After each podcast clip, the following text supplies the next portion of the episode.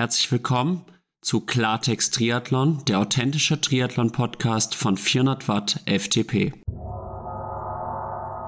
Hallo, ich bin Alex, der Gründer von Klartext Triathlon. Die heutige Folge mit Johanna Ahrens wird euch präsentiert von Absolute Run Laufstil Würzburg und We Are Endurance. Viel Spaß beim Zuhören. Hallo und herzlich willkommen zu Klartext Triathlon. Ich freue mich heute sehr, die Johanna Ahrens, eine weitere erfolgreiche Profi-Triathletin, bei mir im Podcast begrüßen zu dürfen. Hallo Johanna, wie geht's dir heute und stell dich doch unseren Zuhörerinnen und Zuhörern einmal genauer vor. Was machst du so? Hallo Alex. Ähm, ja, erstmal vielen Dank, dass ich heute hier sein darf. Ich bin Johanna, bin 27 Jahre alt, wohne in München und habe jetzt 2022 mein erstes Profi-Triathlon-Jahr hinter mir. Ähm, Mache aber tatsächlich schon sehr lange Triathlon, habe meinen ersten, glaube ich, mit sieben Jahren schon gemacht. Und ja, mir geht's sehr gut heute. Das freut mich. Natürlich muss ich sagen, ich bin froh, dass ich bei dir jetzt hier zu Hause zu Gast sein darf. Wir treffen uns ja heute auch persönlich. Du hast jetzt schon angesprochen, dass du schon sehr lange im Triathlon dabei bist. Nimm uns doch einfach mal mit in die Anfänge deiner Triathlon-Karriere, die ja jetzt doch dann auch eine ganze Weile schon andauert. Ja, das war ähm, von mir nicht ganz so geplant. Das war tatsächlich meine kleine Schwester, die damals fünf war die meinte, sie möchte unbedingt ins Triathlon-Training gehen und meine Eltern ähm, wollten sie aber nicht alleine gehen lassen. Deswegen musste ich als große Schwester mitgehen. Und so hat es alles angefangen. Wir waren früher schon sehr früh ähm, auch im Schwimmtraining, weil unser Papa früher auch geschwommen ist und äh, er meinte, das ist auf jeden Fall eine gute Sache, dass die Kinder früh schwimmen lernen, wo ich auch auf jeden Fall äh, zustimme.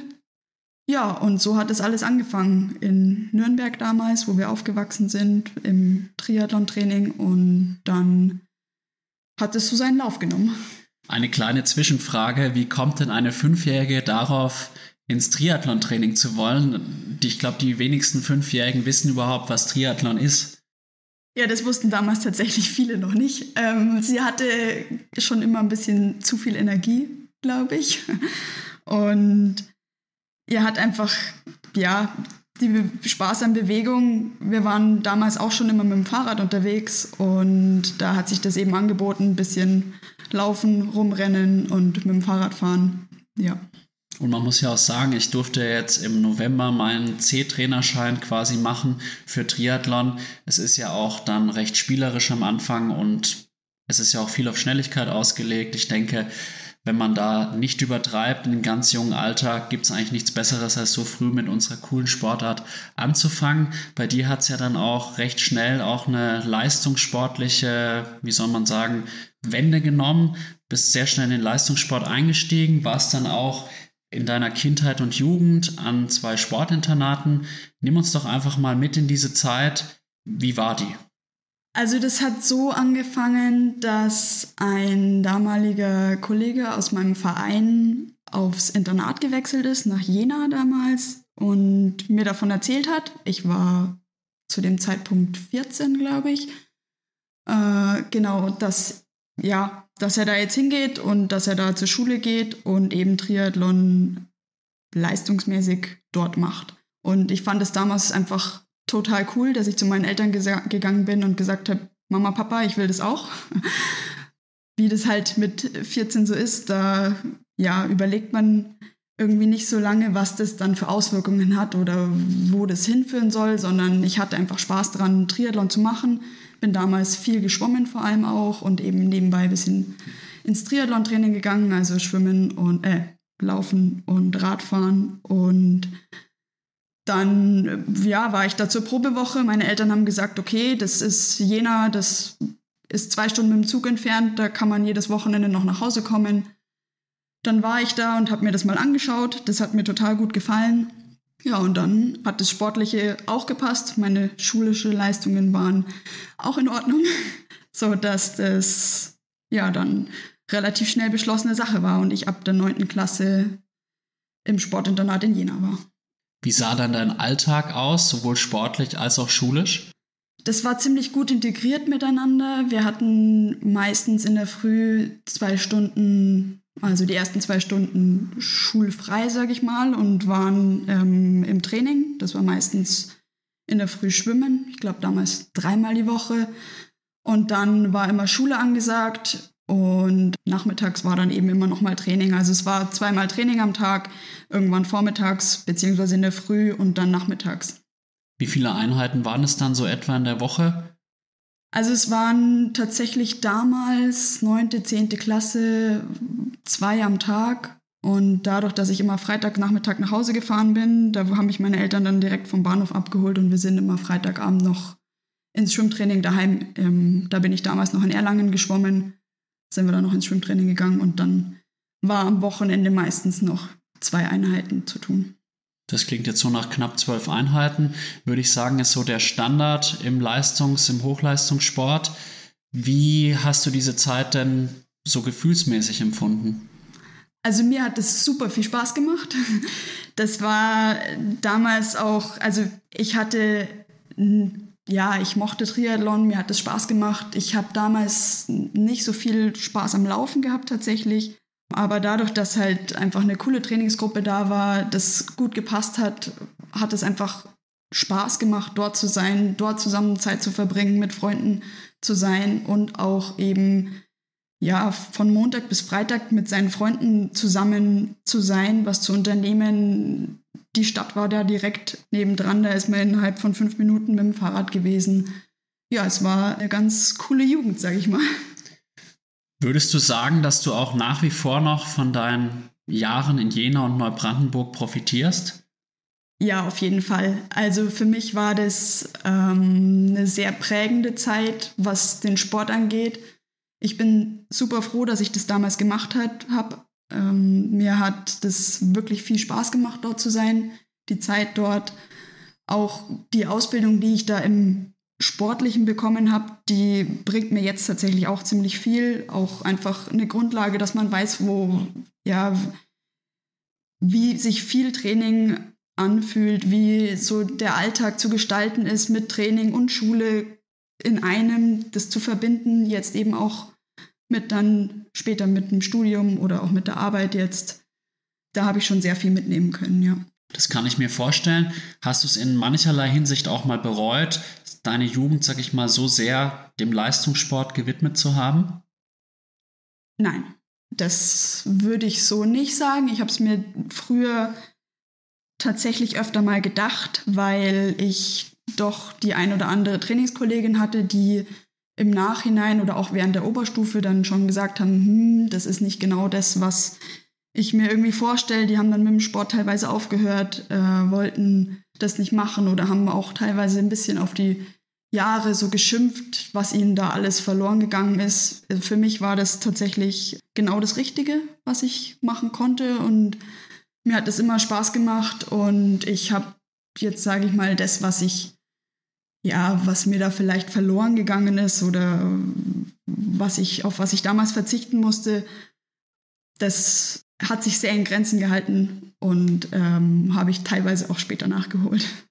Das hast du mir im Vorgespräch schon erzählt, dass du dann im Studium auch mal ordentlich Party gemacht hast. Sei dir natürlich auch vergönnt und ich glaube, diese Phase im Leben muss auch einfach jeder mal durchmachen. Würdest du denn generell sagen, dass Leistungssport im Kinder- und Jugendalter gut ist? Ähm, das kommt ganz drauf an. Also grundsätzlich ja.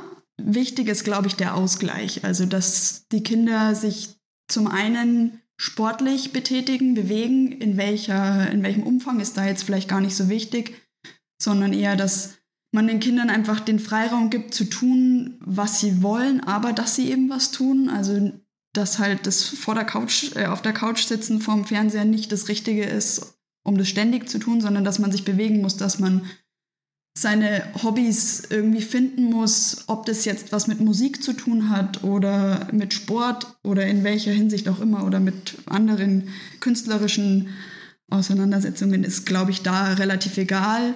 Aber der Sport ist schon einfach eine wichtige Sache, weil es gerade im jungen Alter super wichtig ist, dass man sich bewegt, dass man vor allem auch so Sachen wie Schwimmen lernt und dass man da halt eben eine gewisse Basis hat, genauso wie koordinativ. Das ist jetzt bei mir nicht ganz so ausgeprägt. Deswegen keine Ballsportart, aber ja, dass man da zumindest so gewisse Grundlagen einfach lernt im jungen Alter. Ich glaube, da bist du nicht die einzige Triathletin, die koordinative Defizite hat, wobei du wahrscheinlich auch besonders tief stapelst, nehm, nehme ich mal an. Ich habe jetzt auch bewusst nachgefragt, weil du hast ja da einige Erfahrungen sammeln können, weil du es ja eben jahrelang gemacht hast. Ich habe ja selber auch viele Jahre Kinder trainiert im Schwimmen beim SV Würzburg 05 und beim SV Würzburg 05 war es eigentlich wirklich so, dass man halt in sehr jungen Jahren, sag mal mal spätestens so ab 14, 15 dann halt auch elfmal trainiert hat, plus fünfmal Wassertraining. Und mir ist das auch, ich würde sagen, dass das Schwimmen auch nochmal fast härter ist als Triathlon in der Jugend, weil dort halt auch der Peak nochmal viel früher ist. Ich glaube, Triathlon, es gibt wenige Sportarten, wo man auch in den 30ern noch so erfolgreich sein kann, sogar auf der Kurzdistanz. Und da habe ich halt immer beobachten können, dass das dann meistens so bis 16 gut durchging, weil halt auch häufig dann Eltern dahinter waren, die das Ganze irgendwie so unter Druck forciert haben. Aber dann habe ich ganz viele Kinder, Jugendliche erlebt, die halt aufgehört haben. Zugleich bin ich doch auch der Meinung, dass man halt durch den Leistungssport in der Kindheit und der Jugend auch lernt, sich zu organisieren und auch wirklich Ehrgeiz zu entwickeln, an Sachen dran zu bleiben. Und ich glaube halt, dass man durch den Leistungssport generell auch sich leichter tut, in anderen Bereichen dann auch im beruflichen Erfolg zu haben. Deswegen wollte ich da auch nochmal genauer nachfragen. Ja, also ich sehe das schon genauso auf jeden Fall. Ich sage jetzt mal, nachdem ich fertig war mit der Schule, war jetzt nicht meine Intention, dass ich Triathlon-Profi werde. Das äh, hatte ich damals eher ausgeschlossen. Und als ich da so ein bisschen zurückgeblickt habe, habe ich schon gemerkt, dass gerade diese sportliche Ausbildung, also ich bin ja früher auch sehr viel geschwommen eben, zwar nur bis, ich glaube, sechsmal die Woche oder so, da eben sehr intensiv war und dann später auch im Triathlon und mir das ungemein viel an Organisationsstruktur, Durchhaltevermögen, also so verschiedene Sachen, die einem dann auch einfach im weiteren Leben viel bringen, die wichtig sind, dass, dass man das einfach in dieser Zeit lernt und davon auf jeden Fall später profitieren kann. Also sowohl im Studium als auch im Arbeitsleben später. Das denke ich auf jeden Fall auch und ich merke es ja auch an mir. Ich meine, ich habe jetzt nicht so früh mit dem Leistungssport angefangen. Tatsächlich bin ich da erst so mit knapp 17 Jahren eigentlich eingestiegen, aber nichtsdestotrotz waren es dann doch noch die 11., 12. und 13. Klasse. Ich war damals der letzte G9-Jahrgang und da musste ich dann auch viel trainieren und gleichzeitig halt die Schule wuppen, nenne ich es jetzt mal. Und im Endeffekt ist es mir gelungen, das eigentlich auch bis ins höhere Erwachsenenalter, zumindest in sportlicher Hinsicht, weiter so fortzuführen. Also ich mache immer noch relativ viel Triathlon und so weiter. Und ich glaube schon, dass da auch die Prägung aus der Jugend geholfen hat. Ich denke halt auch, dass es so ein bisschen Typsache ist, dass es halt manchmal Kinder gibt, die das von sich aus wollen. Kritisch sehe ich es dann immer, wenn halt die Kinder gedrängt dazu werden. Ja, das äh, ist auf jeden Fall keine, nicht der richtige Weg, wenn man seine Kinder dazu drängt, dass sie Leistungssport machen sollen oder müssen. Das endet dann meistens eben genauso, wie ich vorhin schon gesagt habe, dass du dann in der Schulzeit dir vorwirfst, ja, was habe ich denn damals eigentlich gemacht? Das wollte ich ja eigentlich gar nicht. Dass das später auf jeden Fall auf dich zurückkommt oder halt auch eben das vielleicht das Verhältnis zu den Eltern dann auch nicht das allerbeste ist nochmal zu dem Punkt, was man daraus lernt, also was schon auch viel der Fall ist, was ich tatsächlich jetzt auch im Schwimmen eher gemerkt habe, war so dieses Zusammengehörigkeitsgefüge, was so besteht zwischen den jungen Schwimmern, den älteren Schwimmern oder auch dann eben den Triathleten, dass man sich in einer bunt zusammengewürfelten Gruppe irgendwie zurechtfinden muss, dass man mit seinen Kollegen gut klarkommen muss, dass man auch mal eben so einen Konkurrenzkampf hat mit wer ist, wer ist besser, oh nee, und die schwimmt heute viel schneller als ich und das mag ich aber gar nicht. Und dann gibt es da natürlich auch mal das ein oder andere Gezicke oder auch die älteren Schwimmer sagen halt den Jungen, was sie zu tun haben und was sie nicht zu tun haben. Ja, man muss sich halt einfach ein bisschen unterordnen und auch einordnen können dann in so eine Gruppe Und das ist auch einfach ein Punkt, der super wichtig ist, dass man selber weiß, wo, wo man steht, mit wem man wie umzugehen hat oder auch umgehen kann oder sollte. Das, da, ja. da kann man auf jeden Fall sehr, sehr viel mitnehmen, denke ich. Mhm. Wobei ich da jetzt vielleicht noch sagen muss, zumindest bei mir ist es so, ich weiß nicht, ob es bei dir ähnlich ist, ich habe doch schon den Großteil meines Freundeskreises eigentlich aus dem Sport, also entweder aus dem Schwimmen oder dem Triathlon. Und ich habe dann doch manchmal den Eindruck, dass es schwierig ist, wenn man da wirklich in dieser Bubble so drin ist, dann auch noch so sich mit normalen Menschen, nenne ich es jetzt mal, so zu umgeben oder da halt auch Anschluss zu finden. Oder hast du da andere Beobachtungen? Die Beobachtungen habe ich auf jeden Fall während der Schule so gehabt, auf jeden Fall. Das war aber halt bei mir damals auch dadurch gegeben, dass ich viel, eigentlich fast nur Kontakt zu Sportlern hatte. Also ich hatte damals auf dem, auf dem Sportinternat äh, ganz viele verschiedene Sportarten zwischen Handball, Fußball, Leichtathleten, Ringern, alles Mögliche. Und da hast du halt einfach diesen Kontakt eher und kommst ja fast gar nicht in, in Berührung mit anderen Personen. Wo es mir dann tatsächlich sehr leicht gefallen ist, ist während dem Studium, weil da habe ich natürlich auch dann wieder Sport gemacht und ähm, auch wieder da Freunde gefunden, auch dann eben nach einem Ortswechsel, als ich nach München gekommen bin. Aber wenn du natürlich deine größte Zeit dann doch in der Uni verbringst und dadurch, dass ich ähm, Bauingenieurwesen studiert habe, äh, waren jetzt nicht ganz so viele Sportler in meinem Studiengang. Und dann fällt oder ist mir das damals tatsächlich auch relativ leicht gefallen. Vielleicht auch, weil ich eben damals zu meinem, zumindest zum Studienbeginn, wo sich dann ja auch die ganzen Freundeskreise untereinander ja sich so ausmachen und äh, man die Leute kennenlernt, wenig Sport gemacht habe damals und beziehungsweise ja mich schon auch auf mein Studium einfach konzentriert habe. Interessant. Dann geh doch einfach mal auf deine Studienzeit so ein bisschen ein. Du hast es gerade schon angedeutet, dass du da zunächst den Fokus nicht auf dem Sport hattest und dann hast du dich ja jetzt trotzdem entschieden, wieder das Ganze professionell anzugehen. Wie kam es denn zu der Entwicklung? Nimm uns da einfach mal mit in deine Studienzeit und dann auch diese Entwicklung hin zurück eigentlich wieder in den Leistungssport, muss man dann ja sagen.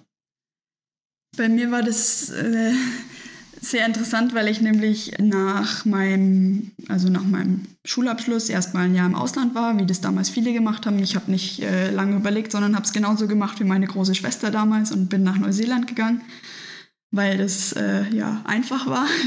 da hatte ich jemanden, der mir sagen konnte, was ich tun und äh, ja, was ich dort machen kann, wo ich hin muss.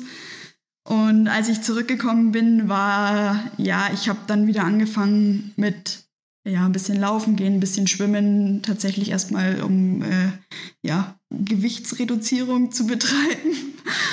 Und dann, ja, es ist halt so gekommen. Ich hatte halt auf jeden Fall wieder das Bedürfnis, mich zu bewegen, wollte Sport machen, habe mir auch relativ schnell ähm, in München einen Triathlonverein gesucht, den MRAC, und war dann da auch relativ regelmäßig im Training, also zweimal die Woche im Schwimmtraining und war dann da mit Vereinskolleginnen auch ab und zu mal laufen oder Radfahren. Aber das ist damals noch sehr kurz gekommen, weil es einfach, ja, der Stellenwert war relativ gering. Ich habe es so betrieben, wie ich, wie ich Lust hatte. Und dann, ja, habe in der Zeit mich vor allem auf mein Studium konzentriert und habe halt eben, ja, wie schon gesagt, auch einfach mal ein paar Sachen gemacht, die ich während der Schulzeit äh, vernachlässigt habe, beziehungsweise nicht gemacht habe.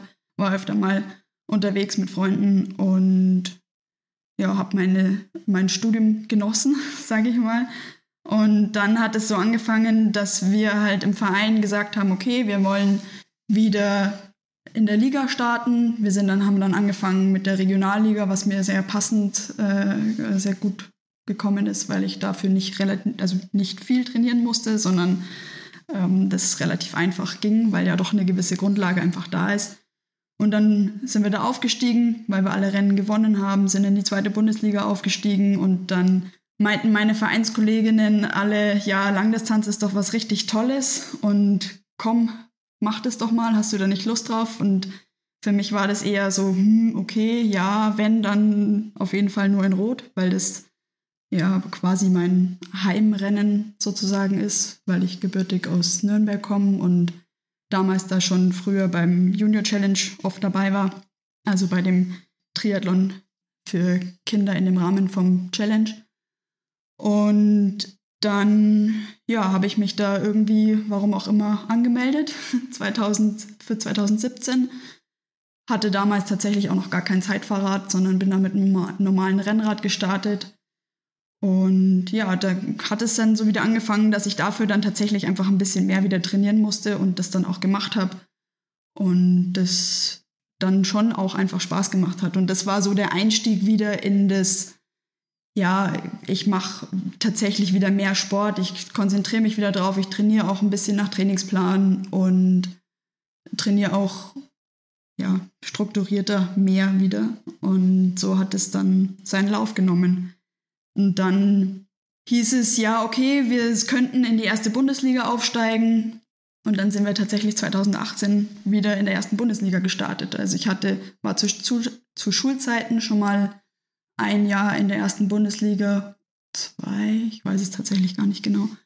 Und ja, das war dann auch wieder so eine Sache, wo ich halt gesagt habe, okay, wir machen das, aber ich mache das nur so, dass ich halt, ja, mein, das, was ich, was mir eigentlich Spaß macht, dann doch das Längere einfach und das Trainieren, weil es mir, weil es mir gut tut und weil ich Lust habe, ja, und nicht um da irgendwo ganz vorne mit dabei zu sein, sondern so, dass man halt einigermaßen im Mittelfeld irgendwo dabei ist und das, und das Spaß macht vor allem. Also das war damals so der Hauptgrund.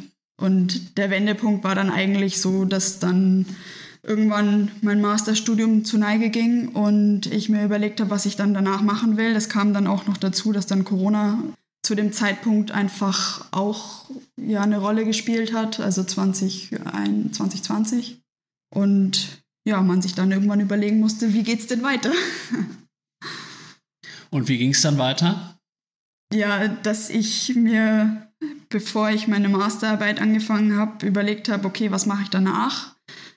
Und ich mir einfach, ja, so die letzten Jahre, die dann da davor waren, auch verletzungsbedingt, ähm, relativ viele Probleme hatte und mir gedacht habe, ich will aber jetzt das mit dem ganzen Triathlon nicht so enden lassen. Und es war für mich klar, dass wenn ich jetzt ja nicht, also wenn ich jetzt meine Masterarbeit mache und danach anfange zu arbeiten, dass ich Triathlon auf jeden Fall nur nebenbei so ein bisschen machen kann und will, weil ja, es macht für mich auch irgendwie keinen Sinn, dann zu sagen, okay, ich arbeite 40 Stunden Vollzeit und will aber ja möglichst gut sein im Triathlon, weil das für mich sich nicht vereinen lässt. In der Hinsicht, dass ich sage, ich fange Vollzeit einen Job an, will da gut sein, will mich da irgendwie auch ja, beweisen, präsentieren, will da gut drin sein und mich dann aber eigentlich noch auf was anderes fokussieren möchte. Und dann war die Entscheidung, dass ich mir einen Trainer suche und für 2021 quasi so in dem Jahr die Grundlage schafft, dass ich dann im nächsten Jahr als Profi starten kann. Was du dann 2022 ja auch gemacht hast, du hast dort dann einen Vertrag mit dem Omnibiotic Power Team, heißt es, glaube ich, unterzeichnet. Inwiefern hast du durch die Zusammenarbeit mit Omnibiotic 2022 profitiert? Geh doch einfach mal genauer auf diese Zeit ein, die ihr gemeinsam erlebt haben, erlebt habt. Ja, das war tatsächlich relativ, ja, spontan so diese Überlegung mit dem Omnibiotik-Team. Die hatten eigentlich fast alle Kandidaten, sage ich mal, schon zusammen. Ich war in dem, äh, in dem Zeitraum, das war, glaube ich, Ende 21, habe ich mir so überlegt, ja, irgendwas, irgendein Team oder irgendein, ja, einen Partner brauche ich eigentlich an meiner Seite, weil es lässt sich sonst so einfach nicht realisieren und auch diese ganzen Geschichten mit, ähm, man muss dazu sagen, ich habe mir tatsächlich nach Rot damals 2018 ein Zeitfahrrad gekauft, obwohl ich immer so ein bisschen der Verfechter davon war, dass Zeitfahrräder, ich sage jetzt mal, tatsächlich hässlich sind. so war meine Auffassung damals. Aber ich hatte halt eigentlich jetzt nicht das, das Equipment. Ich hatte keinen Langdistanzeinteiler. Ich hatte ja das Equipment nicht und es hat halt das ganze, ähm, das hat halt das Power-Team relativ einfach gestaltet, weil wir halt eine Ausstattung bekommen haben, Einteiler, Klamotten, Helm und so diese ganze, ja, dieses ganze Drumrum irgendwie für mich einfach ein bisschen leichter gestaltet haben, weil ich ja, wie gesagt, vorher eigentlich nur eben eine Langdistanz gemacht habe. Danach kam Corona und dann, ja, das für mich doch irgendwie auch noch Neuland war einfach. Und das war ein guter Einstieg, um auch einfach so ein paar Kontakte zu knüpfen zu dieser ganzen, ja, Profi-Welt, äh, Langdistanz, äh, Mitteldistanz. Ja, dass man da sich einfach mal ein bisschen besser auskennen lernt. Und hat Omnibiotik auch das getan, wofür es ja eigentlich bekannt ist, irgendwie mit Darmanalysen unterstützt oder eben mit diesen Probiotika? Ja, also das auf jeden Fall. Wir haben am Anfang des Jahres mal eine Darmanalyse gemacht und haben die ganzen Darmbakterien eben festgestellt und das hat mir auch tatsächlich sehr geholfen. Ich hatte jetzt, also es war jetzt bei mir nicht irgendwie kritisch. Ich bin gesund ähm, und das ist auch sehr gut. Aber es gibt ja natürlich immer das ein oder andere, was man irgendwie verbessern kann oder was, äh, wo man was dafür tun kann. Und ich habe dann das Omnibiotic 6 damals genommen, noch in Verbindung mit ein paar anderen Supplements und habe tatsächlich auch eine Verbesserung so für mich gemerkt, dass ich einfach nicht so müde bin, also nicht mehr so, ja, morgens einfach viel wacher und fitter aufgestanden bin und das, ja, ich hab's, also ich habe wie gesagt diese, diese Probiotika nur in dem Sinne genutzt, dass ich sie dass sie mir einfach damit ein bisschen geholfen haben, aber ich habe auch in meinem Umkreis den ein oder anderen, der daraufhin eben auch mit Omnibiotik und den Probiotikas zu tun bekommen hat und die auch eingenommen hat und ihnen das sehr viel geholfen hat. Und da hat auch das Power-Team uns äh, gut unterstützt, also auch in jeglicher Hinsicht mit eben Produkten und Beratungen. Und ähm, da hängt ja sehr viel miteinander, also hängt ja sehr viel dran mit dieser ganzen Darmgesundheit. Da geht es ja ja, in alle möglichen Lebensbereiche und Gesundheitsbereiche des Körpers. Das äh, kann man sehr weit ausweiten. Da gibt es aber tatsächlich auch, falls es ähm, jemanden interessiert, einen Podcast von Omnibiotik, die da auch über verschiedene Themen ja, reden. Und es ist auch sehr, sehr interessant, kann ich nur empfehlen. Ich habe bewusst auch nachgefragt, weil ich halt eben wie du ja weißt, einige Probleme mit chronischer Sinusitis habe und man denkt da irgendwann an alles. Und da dachte ich dann auch tatsächlich mal an eine Darmanalyse gegebenenfalls und dann eben durch die Einnahme von gezielten Probiotika, ob ich dadurch halt wieder mein Immunsystem richtig aufbaue, weil man sagt ja doch, dass der Darm auch so ungefähr 80 Prozent eigentlich des Immunsystems abbildet und wenn da halt meine Bakterienzusammensetzung nicht stimmt, dann wäre das natürlich auch eine mögliche Erklärung für meine Erkrankung in den Nebenhöhlen. Warum musstest du jetzt Omnibiotik 6 nehmen? Was wurde denn bei dir konkret festgestellt? Weißt du das noch oder geht es jetzt zu sehr in die Tiefe?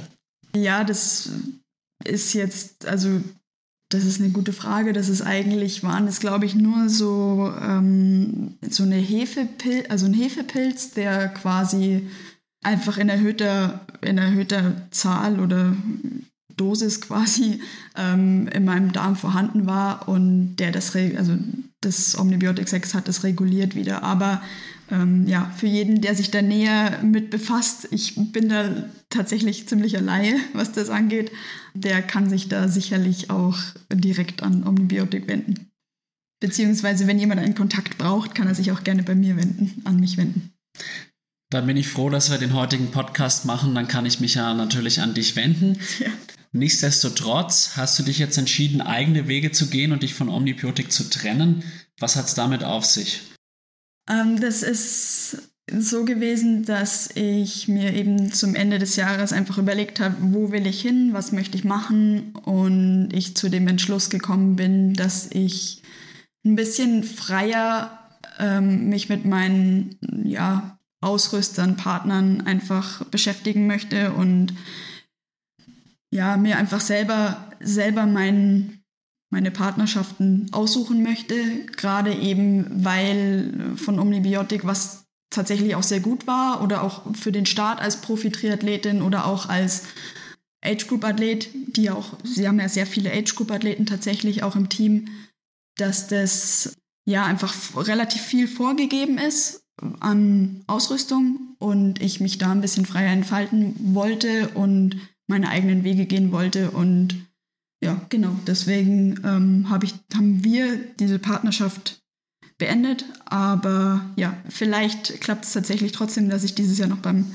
Apfelland Triathlon starte. Ich habe meinen Terminkalender noch nicht komplett im Kopf, beziehungsweise noch nicht so richtig geplant. Aber es ist trotzdem eine, ja, eine Überlegung, weil das ganze Team einfach, also es ist ein tolles Team und es hat super viel Spaß gemacht und auch menschlich hat es sehr gut gepasst. Nichtsdestotrotz kann ich es verstehen, dass du da noch eigene Wege gehen möchtest. Welche neuen Partner konntest du denn jetzt gewinnen, ohne da jetzt zu sehr vertieft drauf einzugehen? Ähm, naja, also was neue Partner angeht, ist es tatsächlich so, dass ich weiter mit meinem Laufradhersteller, äh, mit Heuer arbeite, was tatsächlich auch ein Konfliktpunkt gewesen ist, weil wenn du im Profiteam bei Omnibiotic bist, dann, also dann ähm, wirst du von Xentis ausgestattet. Das war schon mal auch ein großer Konfliktpunkt einfach. Ja, und das war tatsächlich dann auch ja, mehr oder weniger ausschlaggebend. Ich verstehe. Du hast dann auch mir erzählt, dass du jetzt früher Kurzdistanz gemacht hast, logischerweise. Du bist ja in der Jugend, da macht man das eben. Und das ging ja dann auch eher Richtung, wenn ich das richtig interpretiert habe, Leistungssport, Richtung Vorbereitung möglicher Olympiasportler, Olympiasportlerinnen. Und jetzt, hast du gerade auch schon angedeutet, im Mittel- und Langdistanzbereich muss man ja seine Partner selber aussuchen. Es gibt einfach gewisse Unterschiede. Wenn du jetzt mal die Kurzdistanz mit der Mitteldistanz und der Langdistanz gegenüberstellen würdest, was würdest du da vergleichend sagen, festhalten? Also in der Kurzdistanz, ja, also ich sehe das manchmal ein bisschen wie zwei verschiedene Sportarten, weil du in der Kurzdistanz eben dieses ganze, dieses ganze Kadersystem, die Struktur hast. Du hast ja, deine Sponsoren, deine Partner teilweise vorgegeben. Also wie das jetzt genau ist, tatsächlich heutzutage weiß ich nicht. Je nachdem wahrscheinlich auch, in welcher Fördergruppe du dort bist. Du hast aber, ja, es ist, das meiste ist tatsächlich organisiert, während du bei Mittel- und Langdistanz einfach komplett auf dich allein gestellt bist. Also du fängst quasi von null an und zwar alleine und du musst schauen, wie du dir das Ganze irgendwie finanzierst. Abgesehen davon ist natürlich dann, die Leistungen sind wichtig, aber die Leistungen sind auch nicht immer alles, weil wenn du mit verschiedenen Partnern ja kooperieren möchtest oder wenn du eben auf Sponsorensuche bist, zählt halt oft einfach nicht immer nur die Leistung, gerade eben auch in dem Bereich, wo ich mich jetzt noch bewege, also also halt nicht an der Weltspitze, sage ich mal. Da ist es natürlich schon super wichtig, welche Leistungen du bringst und auch davon abhängig, was für Sponsoren du dementsprechend bekommst.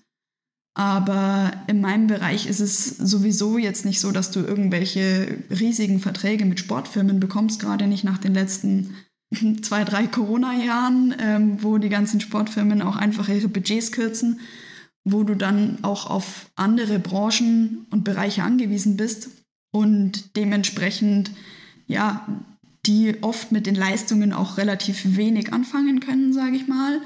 Die wissen, wenn es gut läuft, was Triathlon ist.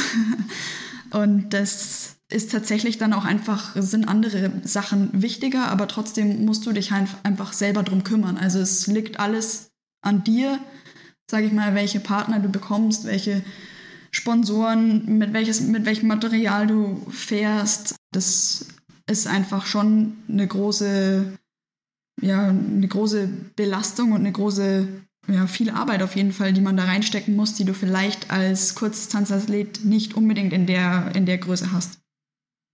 Wenn ich mir das jetzt so anhöre, dann denke ich mir einerseits, dass man als Mitteldistanz- und Langdistanzathlet durchaus auch Vorteile hat. Man ist halt in gewisser Weise freier. Man hat halt auch irgendwie mehr eigene Persönlichkeitsentwicklung. Man hat mehr Selbstständigkeit. Zugleich frage ich mich aber auch, es gibt jetzt eine Förderung für die Kurzdistanz sollte es in deinen Augen nicht auch eine Förderung für die Lang- und Mitteldistanz geben, von staatlicher Seite auch? Mm, naja, aus, Staat, von, aus staatlicher Sicht ist es natürlich so, dass in Deutschland eigentlich nur die Sportarten gefördert werden, die olympisch sind. Und da muss man ganz klar sagen, das ist der Triathlon nur auf der olympischen Strecke, beziehungsweise noch mit der ähm, Staffel. Und dann kann ich es auch irgendwo verstehen, dass sie sagen, sie fördern nicht Mittel- und Langstrecke, weil du das ja schon einfach, also ich meine, der Kurzdistanzler kann nicht einfach eine Langstrecke machen und der Langstreckler, der hat, zieht auf der Kurzstrecke kein Land. Und das sind einfach irgendwie doch zwei verschiedene Dinge, wo der Deutsche Sportbund einfach sagt, ja, wir fördern das, was, was wir bei Olympia haben, was wir bei Olympia sehen wollen und den Rest nicht. Und da, ja, glaube ich, bringt es auch nichts, sich irgendwie ja, drüber zu echauffieren, sondern ja, man muss einfach damit zurechtkommen und muss das Beste draus machen. Aber denkst du, dass dieser Fokus auf die olympischen Sportarten fair ist? Gute Frage, was heißt fair? Also das, ähm, wir haben es uns alle ausgesucht, was wir für eine Sportart machen und das wussten, also jeder, der auf der Mittel- und Langstrecke unterwegs ist, weiß vorher, dass er vom Staat keine ähm, Förderung zu erwarten hat. Und deswegen ist das in Ordnung. Also ich sehe da jetzt keine Fairness oder Unfairness. Ich meine, die, die auf der Kurzstrecke unterwegs sind, das ist eine krasse Leistung, was die da bringen. Und ich weiß, dass ich es nicht könnte oder ich mich damals dagegen entschieden habe, dass ich das überhaupt erst, sage ich mal, in dem Ausmaß versuche. Und deswegen, also für mich ist das vollkommen in Ordnung so. Okay, danke für deine ehrlichen Worte. Die Laura zum Beispiel hat in meinem Podcast in so einem Nebensatz sich da, glaube ich, eher kritisch sogar geäußert. Ich glaube, die ist da nicht so ganz damit d'accord. Auf jeden Fall für mich ein total interessantes Thema. Du hast ja früher vor allem auf der Kurzdistanz trainiert. Zieh doch auch einfach mal einen sportlichen Vergleich. Du trainierst natürlich ganz anders, wenn du auf der, ja, für olympische, äh, für die olympische Distanz trainierst. Du hast ja manchmal mehr Trainingseinheiten, dafür deutlich kürzere Trainingseinheiten. Äh, man trainiert viel mehr Schnelligkeit, viel, ja, ich würde jetzt nicht sagen härtere, also zumindest mehr harte Einheiten. Die haben wir jetzt auf der Mittel- und Langstrecke nicht so sehr, wobei tatsächlich, wenn man jetzt für die Mittelstrecke trainiert, ja, das auch nochmal ein großer Unterschied ist zur Langstrecke. Also da ist auch nochmal wahrscheinlich ein deutlich größerer Sprung sogar da als von der olympischen zur Mitteldistanz. Das, was halt auf jeden Fall deutlich auffällt, ist einfach die Zeit, die du in ein Langdistanztraining reinstecken musst, ist viel, viel höher als die für einen Kurzdistanzwettkampf oder auch olympisch eben. Und ja, das ist äh, teilweise miteinander vergleichbar, teilweise auch eben gar nicht. Also du hast da ganz andere, ganz andere, ja, der Fokus liegt einfach auf anderen, auf anderen Dingen. In meinen Augen, vor allem wenn man jetzt das rein sportliche betrachtet, ist es eigentlich so, dass die Kurzdistanz eigentlich zu wenig Aufmerksamkeit bekommt, weil wenn ich das, wenn ich in die deutsche Triathlon-Szene reinschaue, die Langdistanz-, Mitteldistanzathleten sind auch auf Foren wie jetzt Tri-Magazin oder auch den gängigen Podcast-Formaten, wie zum Beispiel Klartext Triathlon, sehr, sehr präsent. Und auch wenn ich die, den Wettkampfkalender anschaue, bei denen halt auch Age-Grupper starten dürfen, es sind doch die meisten Rennen, die dann halt auf Sprint oder olympischer Distanz stattfinden, halt eben windschattenfrei. Und deswegen ist für mich eigentlich Kurzdistanz-Triathlon sehr begrenzt eigentlich auf die Spitzensportler halt im Hochleistungsbereich und dann auch noch im Jugendbereich halt auf die angehenden Spitzensportler oder Leistungssportler halt im Kindheits- und Jugendbereich. Denkst du, dass sich da was ändern muss? Denkst du, dass auch, sage ich mal, im Age-Group-Bereich mehr Rennen noch mit Windschatten, Freigabe etc. stattfinden müssten, um einfach auch der Kurzdistanzszene mehr Bedeutung zu verleihen? Das sehe ich tatsächlich gar nicht so, weil die Windschattenfreigabe ist tatsächlich einfach auch eine, eine Sache, die ist, wenn man es nicht gewohnt ist, Windschatten zu fahren, sehr gefährlich sein kann es ist tatsächlich auch, ich meine, selbst in der Bundesliga immer wieder gibt es irgendwelche Stürze und es gibt viele Age-Grouper, die einfach viel alleine trainieren, nicht in der Gruppe, die es nicht regelmäßig in der Gruppe machen, die es nicht richtig lernen, in der Gruppe zu fahren oder auch schnell in der Gruppe zu fahren. Man sieht es auch immer wieder bei, bei irgendwelchen Group Rides, ähm, jetzt hier auch in München, wo man einfach immer wieder merkt, dass viele Menschen, ist, also viele Triathleten oder auch Radfahrer es nicht gewohnt sind, in der Gruppe zu fahren. Und das ist für mich einfach schon mal so ein Grund zu sagen, es macht definitiv Sinn, die Age-Gruppe auf der Kurzdistanz auch nicht Windschatten fahren zu lassen, weil es einfach zu gefährlich ist, meiner Meinung nach. Wo ich das, was ich das Gefühl habe, also für mich war es damals so, ich habe, als ich viel in der Kurzdistanz unterwegs war, ähm, das war tatsächlich dann auch die Zeit eben, wo Jan Frodeno dann auch Olympiasieger war und dann Alistair Brownlee und da war meiner Meinung nach der Fokus mehr auf der Kurzdistanz. Das kann aber auch einfach eine Wahrnehmungssache sein, weil ich eben selber viel in der Kurzdistanz unterwegs war und dann mir auch die Rennen im Fernsehen angeschaut habe und auch eben teilweise vor Ort war. Und jetzt, wo mein Fokus mehr auf der Langdistanz liegt, nehme ich tatsächlich auch die Langdistanzrennen einfach deutlich mehr wahr. Ich glaube, das ist tatsächlich auch einfach so eine Sache, was interessiert mich, was schaue ich mir an, wo, wo liegt mein Fokus. Sicherlich, wobei ich da jetzt sagen muss, du warst ja auch schon in Kindheitstagen, in Jugendtagen eben im Triathlonsport aktiv, sogar sehr aktiv, eben auch eher in Vorbereitung auf eine mögliche Kurzdistanzkarriere.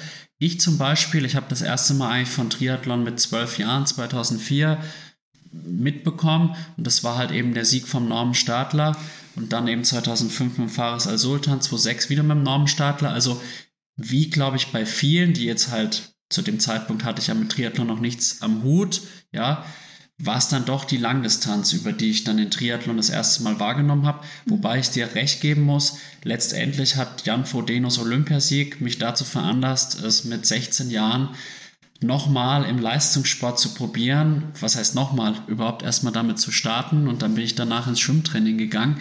Aber auf jeden Fall sehr interessant, wie wir da auch dann unsere unterschiedlichen Lebenswege dann zu unterschiedlichen Wahrnehmungen einfach dann führen. Ja, ich glaube, das ist tatsächlich oft der Fall. Einfach das, was einen interessiert, das verfolgt man mehr oder ich meine, wie man jetzt zum Triathlon kommt, das kann ich jetzt äh, tatsächlich eben aus der Sicht jetzt nicht sagen, wie man als Jugendlicher zum Triathlon kommt. Ich weiß nur, dass als ich angefangen habe mit Triathlon, ähm, ich immer gefragt wurde, ja, ist denn nicht das, das mit Schießen? Äh, und dann habe ich gesagt, nee, das ist äh, Biathlon.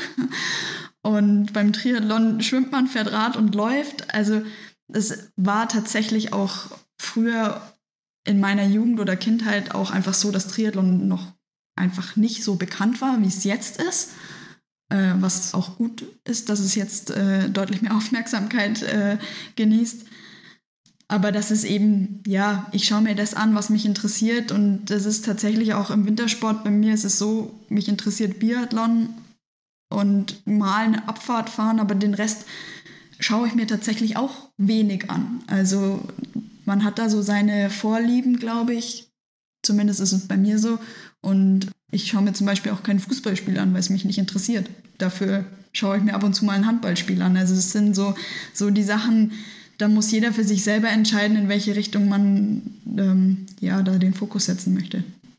Das sehe ich auch so. Bei mir ist es tatsächlich so, weil wir jetzt gerade auf den Wintersport gekommen sind, dass ich ein ganz großer Rodel-Fan bin. Das kann wahrscheinlich auch nicht jeder nachvollziehen, aber ich liebe das, wie die sich da auf diesen dünnen Kufen durch den Eiskanal schlängeln und dann geht es da immer um Hundertstel und Tausendstel. Ich bin da wirklich fasziniert, aber ich glaube, das kann man so sagen. Es hängt immer auch vom einzelnen Interesse ab und denke ich auch von der einzelnen Lebensgeschichte.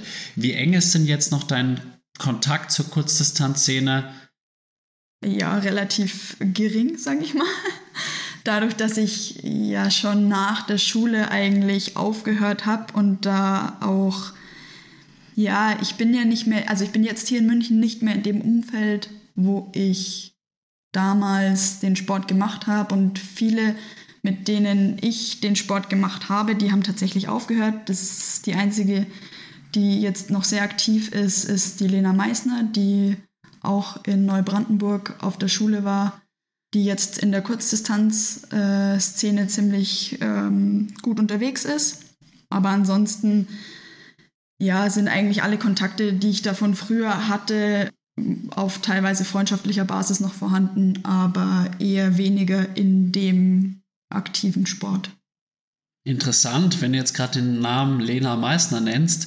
Zumindest Stand jetzt habe ich sie schon kontaktiert, aber ich habe noch keine Antwort von ihr erhalten. Vielleicht kommt es noch. Aber generell fällt mir auf, ich habe jetzt auch tatsächlich schon mehrere Kurzdistanzler kontaktiert. Ich habe auch mit einem schon gesprochen, mit dem Yannick Schaufler, wobei ich den so ein bisschen ausklammern würde, weil der halt eigene Wege geht. Und da merke ich einfach, wenn ich das jetzt mit den langen und Mitteldistanzathleten ja, gegenüberstelle, fällt mir halt auf, dass von den Kurzdistanzlern viel weniger Antworten kommen und von den Mittel- und Langdistanzlern eigentlich recht schnell rasche Antworten kommen. Sicherlich der ein oder andere antwortet dann auch nicht sofort oder auch mal gar nicht, aber ich kann da jetzt schon große Unterschiede feststellen. Ja, das ähm, kann ich mir schon auch gut vorstellen. Ich meine, als gerade als ja, ich sag mal Jung, Jungprofi in dem Sinne bei, auf der Mittel- und Langdistanz ist es jetzt bei mir und den ähm, und den anderen und auch, sage ich mal, bei denen, die schon ein bisschen länger dabei sind, einfach so, dass man sich ja viel einfach selber um seine eigenen Sachen wie Vermarktung und auch ja, Außendarstellung und solche Sachen einfach kümmern muss, weil wir eben auch darauf angewiesen sind, uns in gewisser Weise zu präsentieren, so wie wir es für richtig halten und auch ähm, uns mit denen ja, Menschen unterhalten müssen oder können, wie wir das, wie wir das wollen. Also ähm, wir sind, wir müssen uns nach außen hin darstellen und, und wollen das ja auch. Und wir haben, sind ja den Weg gegangen, dass wir da einfach ein bisschen offener, glaube ich, mit, mit den anderen Triathleten und Triathletinnen umgehen, als jetzt das die Kurzdistanzler gewohnt sind, weil die sind ja auch es ist, es ist tatsächlich einfach so, dass die in, in ihrer, ja, sag ich mal, so ein bisschen Blase einfach sind. Die sind immer mit den gleichen Leuten im Trainingslager, sind zusammen unterwegs, machen zusammen ihre Wettkämpfe. Und bei ja, den Mittel- und Langdistanzlern ist das einfach ein bisschen anders.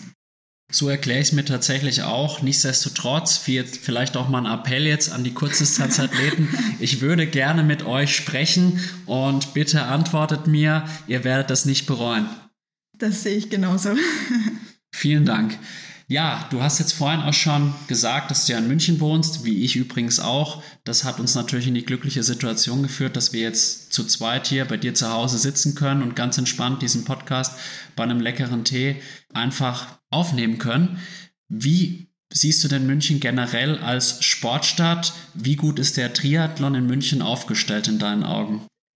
Das ist relativ leicht zu beantworten, weil es tatsächlich, ähm, ja, es ist eigentlich traurig, als so große Stadt und ja doch irgendwie auch als Sportstadt so ein bisschen bekannt, auch jetzt mit der Europameisterschaft letztes Jahr, gibt es doch tatsächlich für den Triathlon relativ wenige möglich, also ja, Möglichkeiten schon.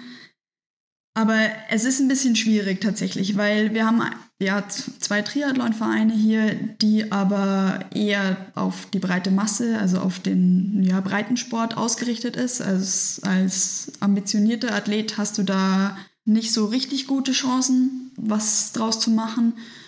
Und was für mich tatsächlich auch schwierig ist, ist einfach die Schwimmsituation in München, die ich jetzt aus anderen Städten einfach deutlich besser kenne. Und was, was halt auch einfach dazu kommt, München ist relativ groß, je nachdem, wo du wohnst in München. Ich hatte jetzt schon, ja, ich bin auch das, schon das ein oder andere Mal umgezogen. Es wird nicht viel besser mit dem Fahrradfahren tatsächlich. Also man hat, äh, außer man wohnt relativ weit außerhalb, hast du halt einfach immer relativ lange Wege durch die Stadt, bis du irgendwo mal draußen bist. Beim Laufen, also zum Laufen geht es eigentlich ganz gut mit der Isar. Da kann man relativ gut laufen gehen und ja, aber so allgemein gibt es ähm, jetzt als Triathlon-Profi oder auch als ambitionierter Triathlet gibt es sicherlich Städte, die besser zum Trainieren sind als München. Ich nehme das insgesamt sehr ähnlich wahr, muss ich sagen. Ich habe jetzt natürlich das Glück, dass ich in der Fasanerie wohne und dadurch bin ich natürlich ganz nah dran an Feldmoching und dann im Endeffekt als nächstes kommt die Regattastrecke und dann kann man über Hackermoos etc. schön rausfahren. Ich bin zwar, glaube ich, 98 Prozent meiner Touren sind immer gleich bis Ampermoching und dann kann man variieren. Aber sage ich mal, dieses Radproblem habe ich nicht. Was ich aber schon sagen muss, ich bin dadurch halt sehr eingeschränkt. Wenn ich durch die ganze Stadt fahre, brauche ich 40 Minuten, viele Ampeln. Ich muss auch gestehen, vor allem wenn ich mit dem David Vorschneider gefahren bin, den du ja auch persönlich kennst durchs Studium, habe ich immer in meinem Leben gefürchtet, weil halt die Autofahrer nicht aufpassen, aber auch, weil der David teilweise wie eine gesenkte Sau fährt auf dem Fahrrad. Und da bin ich dann halt oft auch nicht bereit, dann wirklich durch die ganze Stadt zu fahren, um dann eine Radtour zu machen, von der ich dann im Endeffekt fast eine Stunde 15 nicht viel habe und auch nicht kontinuierlich trainieren kann. Das ist so meine Einsicht zum Radfahren. Jetzt laufen, glaube ich, kann man überall. Da kenne ich eigentlich keinen Ort, wo man das nicht kann. Krafttraining, glaube ich, geht hier auch ganz gut. Man hat genügend Studios. Das Schwimmen stimme ich dir eigentlich insgesamt zu. Man hat wenig Schwimmmöglichkeiten. Ich habe mir jetzt tatsächlich geholfen, indem ich in Schwimmverein gegangen bin bei Wasserfreunde München. Vielleicht wäre das für dich auch noch eine Option. Aber wahrscheinlich beißt sich das dann auch wieder mit dem individuellen Trainingsplan, den du sicherlich bekommst. Ja, das ist, ähm, Schwimmen ist tatsächlich immer so eine Sache. Man muss halt auch einfach eine Gruppe finden, wo es dann irgendwie passt. Es gibt nicht so richtig die Mastergruppen hier in München wo ich jetzt sagen würde, okay, es, äh, es passt vom Training her und auch von den Trainingszeiten und von der Geschwindigkeit. Und dann ist ja auch immer so die Sache, dann gibt es Mastergruppen, aber die schwimmen halt dann nur zweieinhalb Kilometer und das in einer Stunde und dann ist halt das Training aus, weil, weil es die Bahn nicht länger hergibt und das ist einfach ja dann nicht das, was man sich vorstellt. Also es wäre halt irgendwie cool, dass man damit schwimmen könnte, wenn man möchte und ja, sein eigenes Training trotzdem noch machen kann. Was ich jetzt für mich rausgefunden habe, ich gehe tatsächlich ganz gern einfach dann, dann wenn alle anderen Menschen, äh, normalen arbeiten, Mensch, arbeitenden Menschen äh, in der Arbeit sind. Und zwar um neun oder um halb zehn. Das äh, wirft zwar oft meinen Zeitplan einfach ein bisschen durcheinander, aber ja, das ist jetzt tatsächlich oft das Einfachste. Und im Sommer bin ich tatsächlich ganz gern im Freibad einfach. Das geht aber tatsächlich dann auch nur so zwischen neun, halb zehn. Sonst ist es einfach zu voll. Und was meiner Meinung nach auch einfach das Problem ist, ist, dass wir in München ein 50-Meter-Becken haben, das Olympiabad. Und ja, sonst 25 Meter Becken und das jetzt auch nicht in so großer Anzahl, dass es für München einfach ausreichend ist. Gerade vor allem für die Stadtmitte. Also ich kenne es jetzt so rundrum, ringsrum gibt es schon ein paar Schwimmbäder, die, wo man besser schwimmen kann, aber es ist einfach meistens deutlich zu voll im öffentlichen Badebetrieb. Kann ich zustimmen. Also ich war lange Zeit vor allem im Olympiabad oder im Dantebad und gerade halt zu Zeiten, an denen halt alle gehen, sag mal ja. mal ab 16 Uhr bis mindestens 20 Uhr, ist es eigentlich fast unmöglich. Ich habe jetzt das Glück, dass ich relativ schnell schwimme und dadurch so ein bisschen dann immer meistens der King auf der Bahn bin und mir dann auch dieses Recht zugegebenermaßen manchmal herausnehme. Nichtsdestotrotz, es gibt genügend Leute, die noch viel schneller schwimmen als ich. Das muss ich jetzt sagen. Das merke ich immer bei Wasserfreunde München im Schwimmtraining tatsächlich. Ich mache jetzt ein Sabbatjahr nächstes Jahr, also wenn du Interesse hast, vielleicht kannst du meinen Platz bei Wasserfreunde München einnehmen. vielleicht erkundige ich mal, mich mal. Ja. Also mir hat es tatsächlich sehr geholfen. Ja. Ja, es ist schon so Schwimmtraining grundsätzlich im Verein ist eine Sache, das macht total viel Sinn und das bringt einem auch richtig was. Ich habe das Glück, dass ich mit einer ehemaligen, also mit einer ehemaligen Schwimmkollegin, einer Freundin hier oft trainiere in München. Und dann sind wir zumindest zu zweit. Das ist auch schon sehr viel wert, sage ich mal, aber ein richtiger Schwimmverein, wo man einfach dann nochmal anders gepusht wird. Ja, man trainiert einfach dann doch ein bisschen härter ab und zu mal oder ja, bisschen effektiver teilweise wahrscheinlich. Ich würde sagen, dass es keine Disziplin im Triathlon gibt, bei der man mehr von einem Training in einem Verein oder ähnlichem profitiert oder halt auch von Trainingspartnern profitiert. Trainingspartner ist eigentlich auch ein gutes Stichwort, was mir halt auffällt. Ich bin halt im MRRC und das ist ein Riesenverein. Ich weiß nicht, ob du jetzt auch noch Vereinsmitglied bist, aber auf jeden Fall ich komme ja aus Würzburg und in Würzburg hat man sich eigentlich ständig gesehen. Man hat halt nah beieinander gewohnt, hat sich zum Radfahren, zum Laufen verabredet, im Schwimmtraining.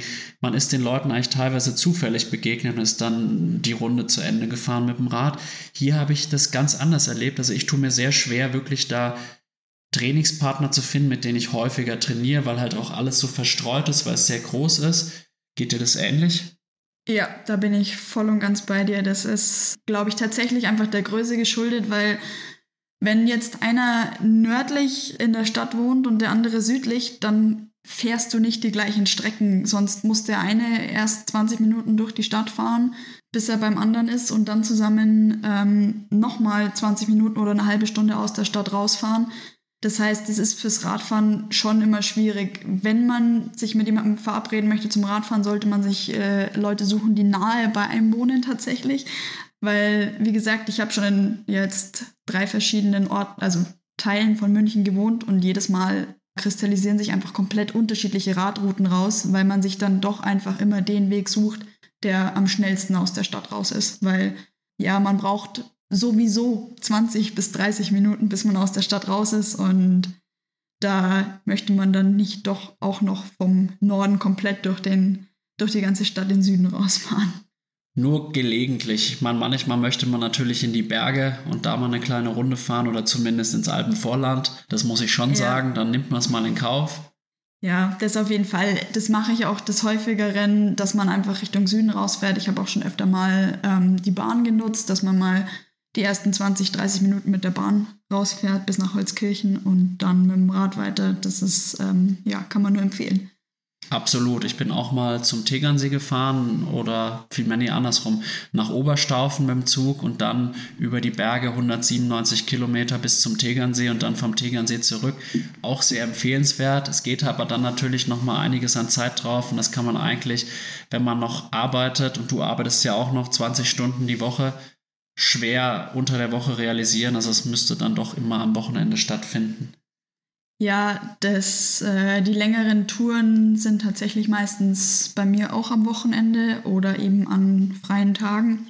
Aber das lässt sich schon sehr, sehr gut in München realisieren. Also ähm, es ist nicht alles schlecht hier an den Trainingsbedingungen, muss man äh, ganz eindeutig sagen, weil ja die Nähe zu den Bergen gibt einem schon sehr viel. Also ob das jetzt im Winter ist mit äh, Langlaufen, oder mal eine Skitour gehen ähm, oder dann eben auch im Sommer mit Wandern gehen oder in den Bergen Radfahren. Du bist einfach ja innerhalb einer halben Stunde mit dem Auto bist du oder bin ich zumindest hier vom Süden aus in den Bergen und das äh, ja, genieße ich schon sehr und äh, nutze ich tatsächlich auch des Häufigeren. Den Vorteil haben wir natürlich und wir müssen ja auch sagen, hier wurden schon Hawaii-Sieger gefahren mit Fares al-Sultan. So schlecht kann es nicht sein. Also wenn liegt es dann an der eigenen triathletischen Leistung und nicht an den Trainingsbedingungen, wie so oft. Man muss halt manchmal kreativ sein und dann halt die Bedingungen einfach so nehmen, wie sie halt sind. Wir haben jetzt ja in den letzten Jahren einige tolle Triathlon-Veranstaltungen gehabt. Also ich fand den die EM 2022 wirklich einmalig. Ich war auch selbst vor Ort. Man konnte im Endeffekt Triathlon live erleben, alle Disziplinen weil, und auch mehrfach die Athleten sehen. Also ich war richtig begeistert. Die Stimmung kam richtig rüber. Ähnlicher ging es mir auch tatsächlich 2021 bei der Super League. Ich weiß nicht, ob du auch vor Ort warst. Super Veranstaltung. Also gerade der Olympiapark schafft es ja, sag ich mal, zu überzeugen und dann auch einfach überzeugende Veranstaltungen dazu bieten, die dann auch vielleicht den einen oder anderen Nicht-Triathleten dazu veranlassen, mal die Sportart auszuprobieren oder ähnliches. Denkst du denn, dass auch größere Triathlon-Rennen, wie beispielsweise eine Langdistanz, in München realisierbar wären? Also eine Langdistanz, also um erstmal auf, auf den Olympiapark ähm, zu sprechen zu kommen, das ist einfach äh, ja aus der Historie natürlich ein super äh, Areal, um Sport zu betreiben. Und da haben wir echt Glück in München, dass wir so ein riesiges äh, Gelände haben, wo wir Sportveranstaltungen jeglicher Art, ob das jetzt eben Triathlons oder ob das Schwimmveranstaltungen, Fußballspiele, Hockeyspiele, äh, ähm, Eishockeyspiele, Basketball, was auch immer dort zu veranstalten. Jetzt wird gerade noch eine neue Halle gebaut, ähm, wo dann eben auch die Basketballer reinkommen, so eine Mehrzweckhalle. Äh, und wir halt eben auch den Platz dort haben, dass die Zuschauer kommen können. Und tatsächlich auf dem See, ich weiß nicht, ob du da schon mal warst, beim Munich Mesh, beim Wakeboard, Wakeboard-Veranstaltung auf dem, auf dem See ist auch äh, sehr empfehlenswert im Sommer. Auf jeden Fall gibt es da unheimlich viele Möglichkeiten und das Areal gibt es einfach her. Eine Langdistanz ist tatsächlich stelle ich mir jetzt also in dem Gebiet ein bisschen schwierig vor, weil wir eben da doch inzwischen relativ weit in der Stadt drin sind, sodass man doch das ein oder andere ja an Straßen dafür sperren müsste, um aus der Stadt irgendwie rauszukommen, was man ja für eine Langdistanz auf jeden Fall machen müsste. Da könnte ich mir eher vorstellen, dass man da vielleicht das Ganze vielleicht mit der Theresienwiese ähm, irgendwie in Verbindung bringen könnte, weil man da ein bisschen Richtung Süden ein bisschen mehr Spielraum hat. Ja, es ist natürlich ein bisschen kompliziert, weil wir jetzt nicht den Triathlon-Verein da haben, der da so irgendwie ja, darauf hinarbeitet, eine Langdistanz stattfinden zu lassen. Da ist es tatsächlich eher so, dass wir den, den Triathlon im an der Ruderregatta haben. Ich glaube, sogar zweimal im Jahr ist da ein Triathlon und da ja auch schon eine Mitteldistanz ausgetragen wird. Allerdings finde ich das jetzt ein bisschen, ja, ich sag mal, fast langweilig, weil man dann nur um die Ruderregatta rumfährt, 90 Kilometer. Äh, es gibt schönere Radstrecken, sage ich mal, aber da wäre tatsächlich auch die Möglichkeit, glaube ich, da, dass man dort im Norden, ich meine, du kennst dich da aus, dass man da ja eine gute Radstrecke findet, die man auch für eine Langdistanz ähm, nehmen könnte.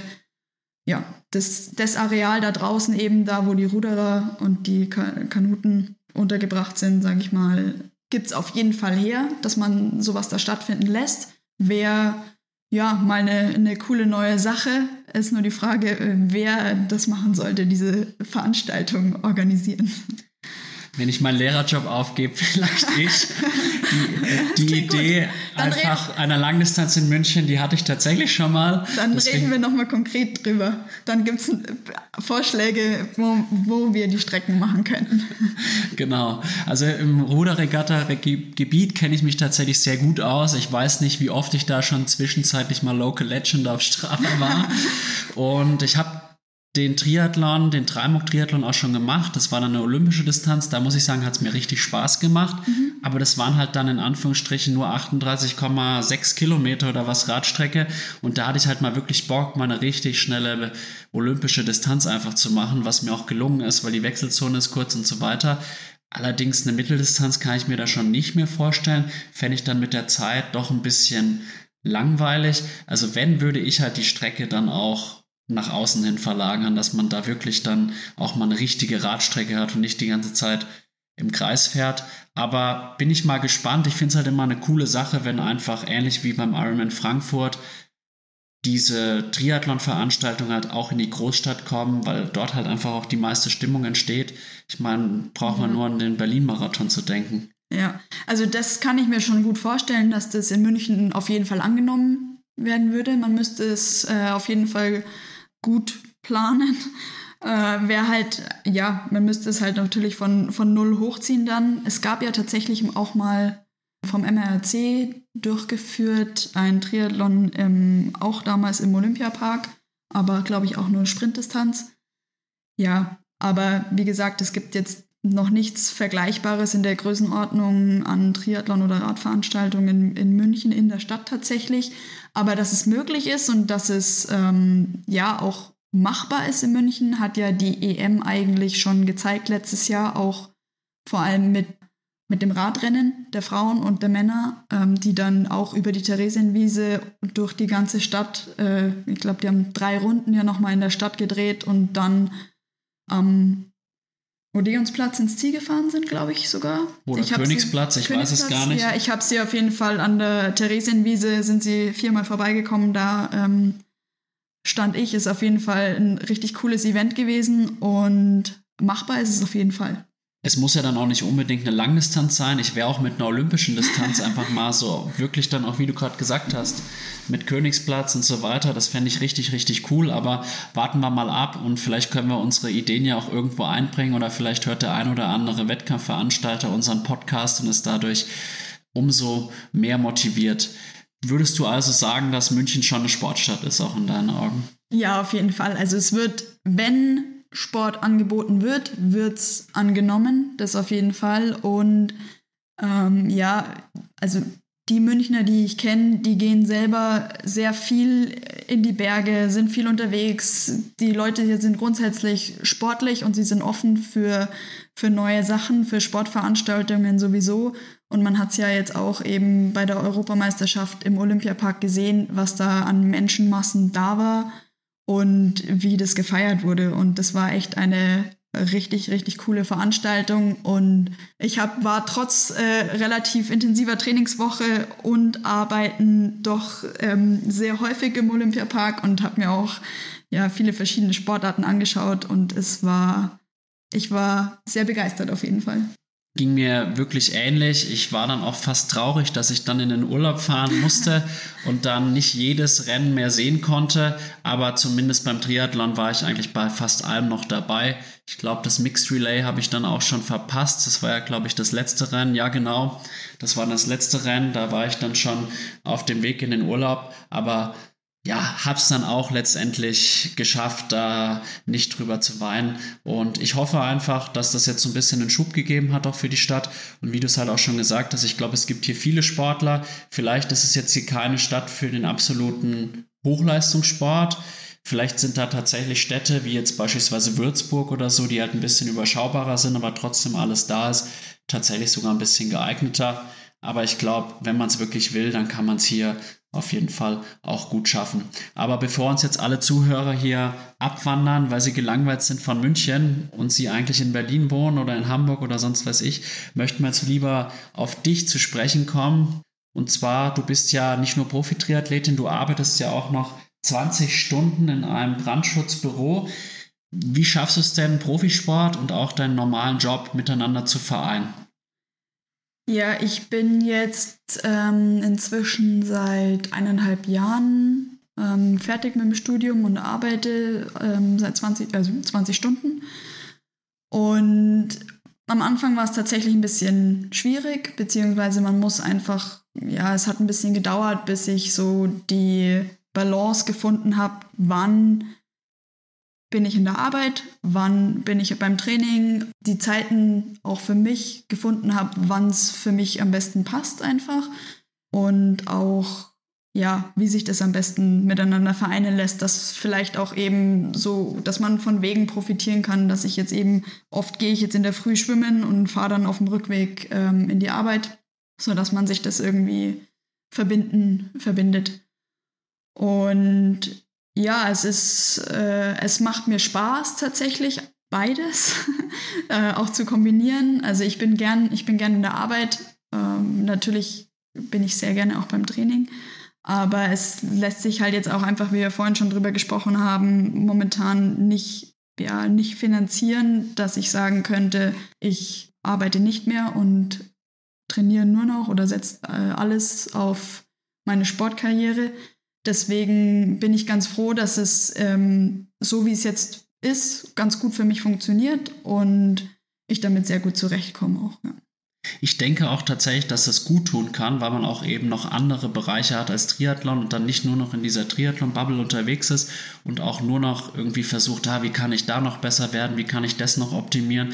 Vielleicht gibt einem dann dieser normale Job auch einfach eine gewisse Lockerheit welche Aufgaben musst du denn jetzt konkret in deinem Job übernehmen? Ich habe da gar keine Vorstellung, was man da so macht in einem Brandschutzbüro.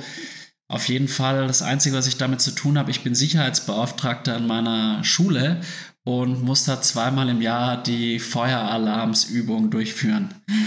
Es steht wahrscheinlich in der Brandschutzordnung drin, dass das zu tun ist, zweimal jährlich. So ist es. Genau, und das ist zum Beispiel ein Teil, den wir äh, auch teilweise aufstellen, eben also ich habe ähm, Bauingenieurwesen studiert und war auch kurzzeitig in der Bauleitung und habe aber meine Masterarbeit in Richtung Brandschutz geschrieben und da ging es um ähm, ja, sichtbare Holzoberflächen an Innenräumen und da war eben dann so die Connection zum Brandschutz da, dass ich gesagt habe, das ist was, was ich mir gut vorstellen kann, das macht mir Spaß.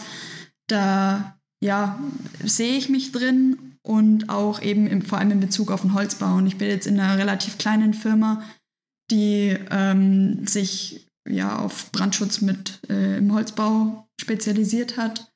Und wir schreiben quasi Brandschutznachweise. Also wenn jetzt ein neues Gebäude gebaut wird, braucht es ab einer gewissen Größe einen Brandschutznachweis, wo dann so Sachen festgelegt sind, wie haben die Bauteile auszusehen, welche Rettungsweglängen gibt es, welche Rettungswege gibt es überhaupt, wo sind die Ausgänge, wie groß müssen die Fenster sein, lauter so ja, verschiedene Sachen, die eben mit dem Brandschutz ähm, zusammenhängen. Und Genau, das ist der größte Teil davon. Und dann ist es eben so, dass wir diese Baumaßnahmen mit begleiten. Also wenn der Brandschutznachweis geschrieben ist und es in Abstimmung mit dem Bauherrn erfolgt ist, dann beraten wir während der Bauphase auch zu speziellen Fragen und gehen dann tatsächlich auch während der Bauphase teilweise mit auf die Baustellen und schauen uns das da an, ob das alles eben so ausgeführt wurde wie geplant. Und genau, also das sind so verschiedene Tätigkeitsfelder. Ich bin tatsächlich doch des häufigeren auch mal auf einer Baustelle unterwegs. Also es ist auch relativ viel Abwechslung doch. Interessant, also ich finde es immer total schön, Einblicke in andere Berufsfelder zu bekommen. Man ist als Lehrer ja dann doch sehr auf die Schule fokussiert häufig und ich versuche immer auch den Blick einfach in die freie Wirtschaft, kann man es so sagen, einfach zu wahren, wobei ihr ja dann auch in gewisser Weise auch eine kontrollierende Funktion habt, auch eine Funktion, die einfach für die Sicherheit ist, was auch sehr, sehr wichtig ist. Ich dachte früher immer zum Beispiel, ah, Sicherheit, bla bla bla, aber je länger man dann auch im Lehrerjob unterwegs ist, umso mehr merkt man halt auch, wie wichtig das eigentlich ist. Und der Ernstfall muss halt auch einfach am besten tritt er nicht ein, aber wenn er eintritt, dann sollte man auf jeden Fall gut vorbereitet sein. Ich glaube, die Erdbeben jetzt in Syrien und der Türkei haben natürlich auch wieder gezeigt, dass wenn beispielsweise die Häuser nicht richtig gebaut wurden, nicht erdbebensicher, was da dann für eine Katastrophe halt dann auch entstehen kann. Und bin ich froh, dass es dann Menschen wie dich gibt, die dann im Bereich Brandschutz da eben vorsorgen. Ja, es ist, ähm, es gibt viele Sachen, die ja auch bei, bei solchen ja, Naturkatastrophen oder eben auch bei Bränden passieren können. Und was schon sehr interessant ist, also wir arbeiten relativ nah auch ähm, mit der Feuerwehr immer zusammen. Also alles, was wir machen, wird auch letzten Endes mit der Feuerwehr abgesprochen vor Ort. Und die bestätigen das dann oder sagen eben auch, nee, das äh, wollen sie nicht so, das wollen sie anders haben, weil sie eben die und die Erfahrung haben. Und da kommen auch immer ganz, sind auch immer ganz interessante Sachen eben dabei, warum dann welche, ja, warum welche Sachen wie ausgeführt werden sollen. Und auch die Unterschiede von Feuerwehr zu Feuerwehr, was die Münchner Feuerwehr tickt ganz anders zum Beispiel als die in, in Nürnberg und ähm, auch in anderen Bundesländern gibt es ganz viele unterschiedliche Regularien und ja, es macht schon auch Spaß, sich da mit verschiedenen Versionen auseinanderzusetzen. Okay, ich bin immer verwirrter. Das hätte ich jetzt wirklich nicht erwartet, dass da quasi andere Satzungen und Regularien sind bei der Feuerwehr. Ich dachte, Feuerwehr ist eine der wenigen Sachen, die wirklich mal zentral quasi geregelt sind. Aber gut, wieder was fürs Leben gelernt auf jeden Fall. Dein Arbeitgeber, wie verständnisvoll ist er denn in Bezug auf deinen Sport? Sehr, zum Glück.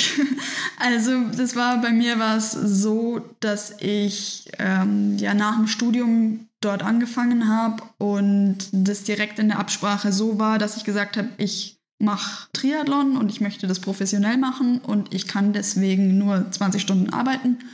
Und er ist da sehr verständnisvoll, weil tatsächlich seine, also mein, mein Chef, wir sind nur ich glaube, inzwischen acht Leute. Und die Frau von meinem Chef, die bei uns so ein bisschen Buchhaltung und so mitmacht, die ähm, ist früher gesegelt, auch, war auch bei Olympia tatsächlich. Und daher ist schon auch wahrscheinlich mehr als bei anderen jetzt das Verständnis irgendwie für den Leistungssport da. Und dadurch, dass wir auch ja, ein sehr junges Team sind und äh, sehr flexibel sind im Arbeiten, weil ein Teil der meiner Kollegen auch noch an der Uni nebenbei arbeitet und forscht, sind wir ja sehr flexibel in den Arbeitszeiten und auch ja mit der Arbeitseinteilung. Und solange ich meine Aufgaben, sage ich mal, die ich bekomme, die ich äh, erledige, meine Projekte selber gut bearbeite und das ähm, ja auch so, so, bearbeite, dass es halt eben zeitlich ähm, passt, bin ich ziemlich frei mit dem, was ich tue. Ich habe meine festen Arbeitstage, bin immer Dienstag, Mittwoch und Donnerstag im Büro. Und ja, aber wenn jetzt da mal ein Tag ist, wo ich sage, ich möchte entweder ins Homeoffice oder ich möchte den Donnerstag mit dem Montag tauschen und bin Montag, Dienstag, Mittwoch im Büro, dann ist das überhaupt kein Problem. Also sehr flexibel. Inwiefern wird auch Rücksicht genommen auf Trainingslager, Wettkämpfe, wo ja dann auch mal viel Vorbereitung vonnöten ist? Mm, das hat bisher auch ziemlich gut funktioniert. Also ich war jetzt auch letztes Jahr, habe ich meistens im Trainingslager dann doch irgendwie ein bisschen gearbeitet, weil ich ähm, eben Projekte hatte, die weiter betreut werden mussten. Und habe es dann auch tatsächlich so gemacht, dass ich teilweise gar keinen Urlaub genommen habe, sondern die Stunden ein bisschen vorher ja, vorher ein bisschen reingearbeitet habe und dann währenddessen einfach ein bisschen weniger gemacht habe und einfach nur die Kommunikation aufrechterhalten habe, ähm, falls irgendwelche Fragen entstanden sind. Und ja, da bin ich zum Glück auch so, dass ich das sehr frei entscheiden kann und ja, da ziemlich viele Freiheiten habe. Sehr, sehr gut. Und wie reagieren jetzt Kolleginnen und Kollegen auf deinen Profisport?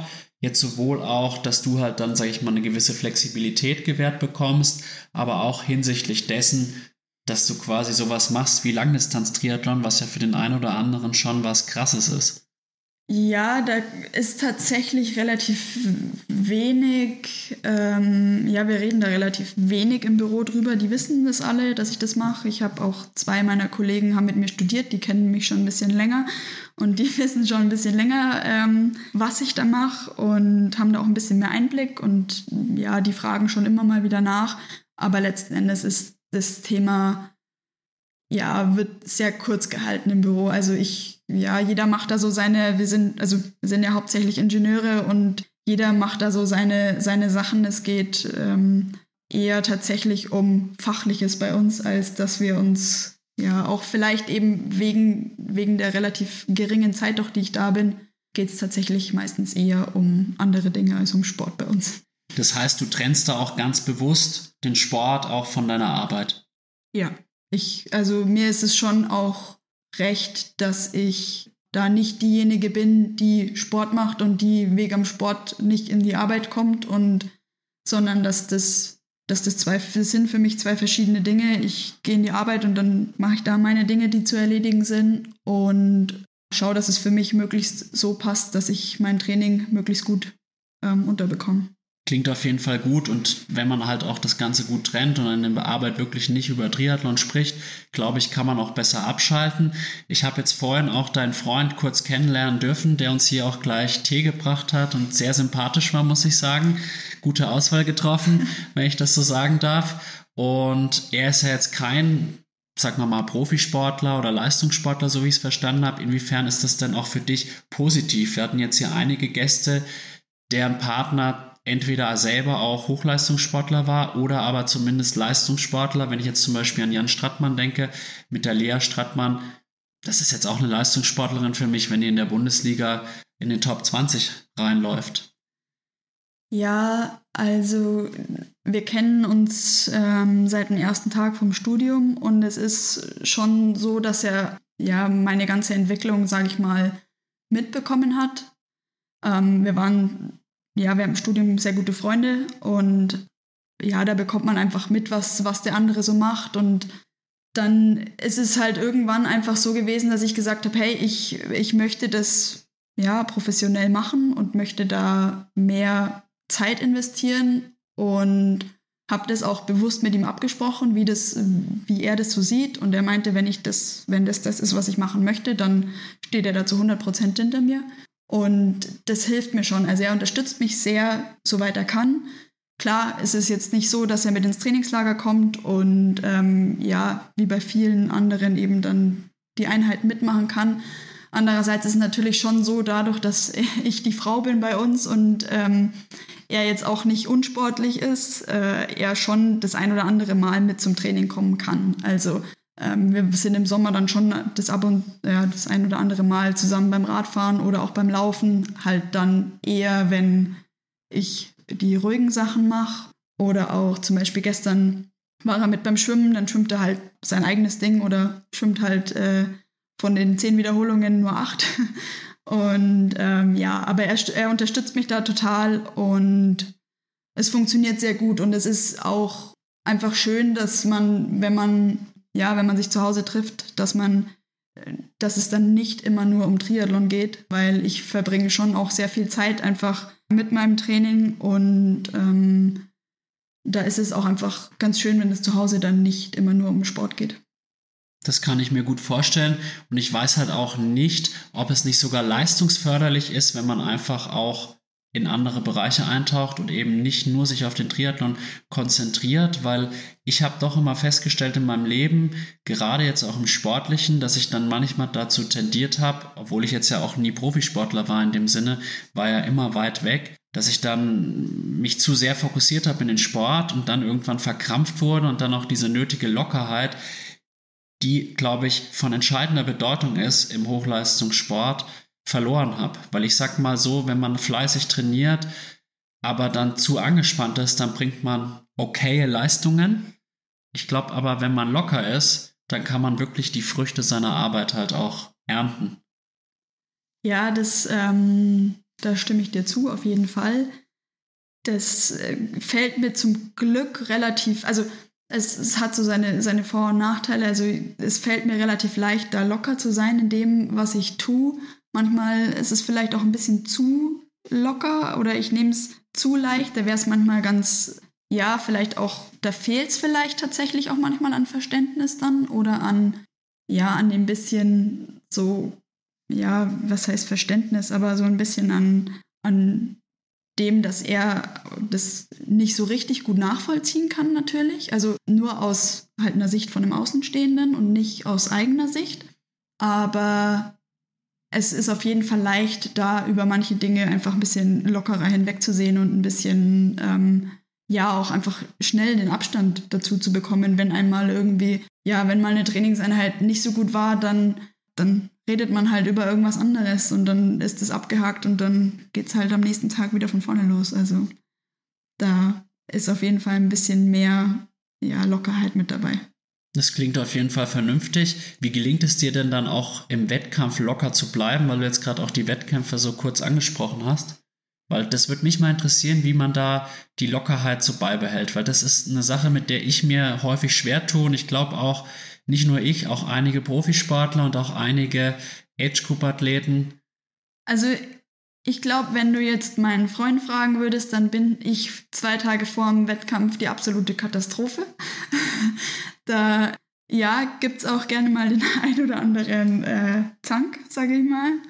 Aber ja, letzten Endes, glaube ich, hat mir da sehr viel einfach meine ganze Entwicklung schon von Kind auf sehr gut getan und auch die Entscheidung, dass ich mich nach der Schule dazu entschieden habe, eigentlich ja erstmal mit dem Triathlon aufzuhören und es dann so nach und nach wieder erst gekommen ist und ich eigentlich weiß, dass ich Triathlon jetzt mache, weil ich Triathlon machen möchte und weil es mir Spaß macht, weil ich Bock habe auf das, was ich tue und ja, ich nichts zu verlieren habe. Also ich, ich mache das, weil, weil das genau das ist, was ich tun möchte. Und ähm, ja, klar kann dann mal ein Wettkampf auch äh, in die Hose gehen, aber letzten Endes ähm, tun wir es, weil wir es, weil wir es lieben und nicht, weil, weil uns irgendjemand dazu zwingt und auch nicht, weil jemand von uns erwartet, dass wir so gut sind. Also wir haben das alles selber im Griff und können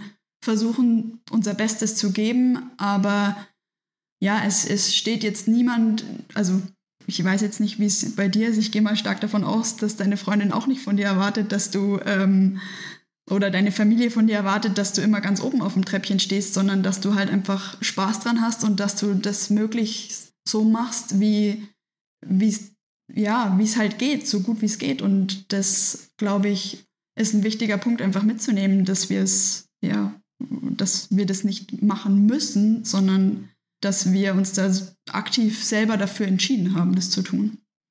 Ich glaube, an der Stelle sollten wir den Podcast beenden. Ich glaube, besser kann es nicht werden.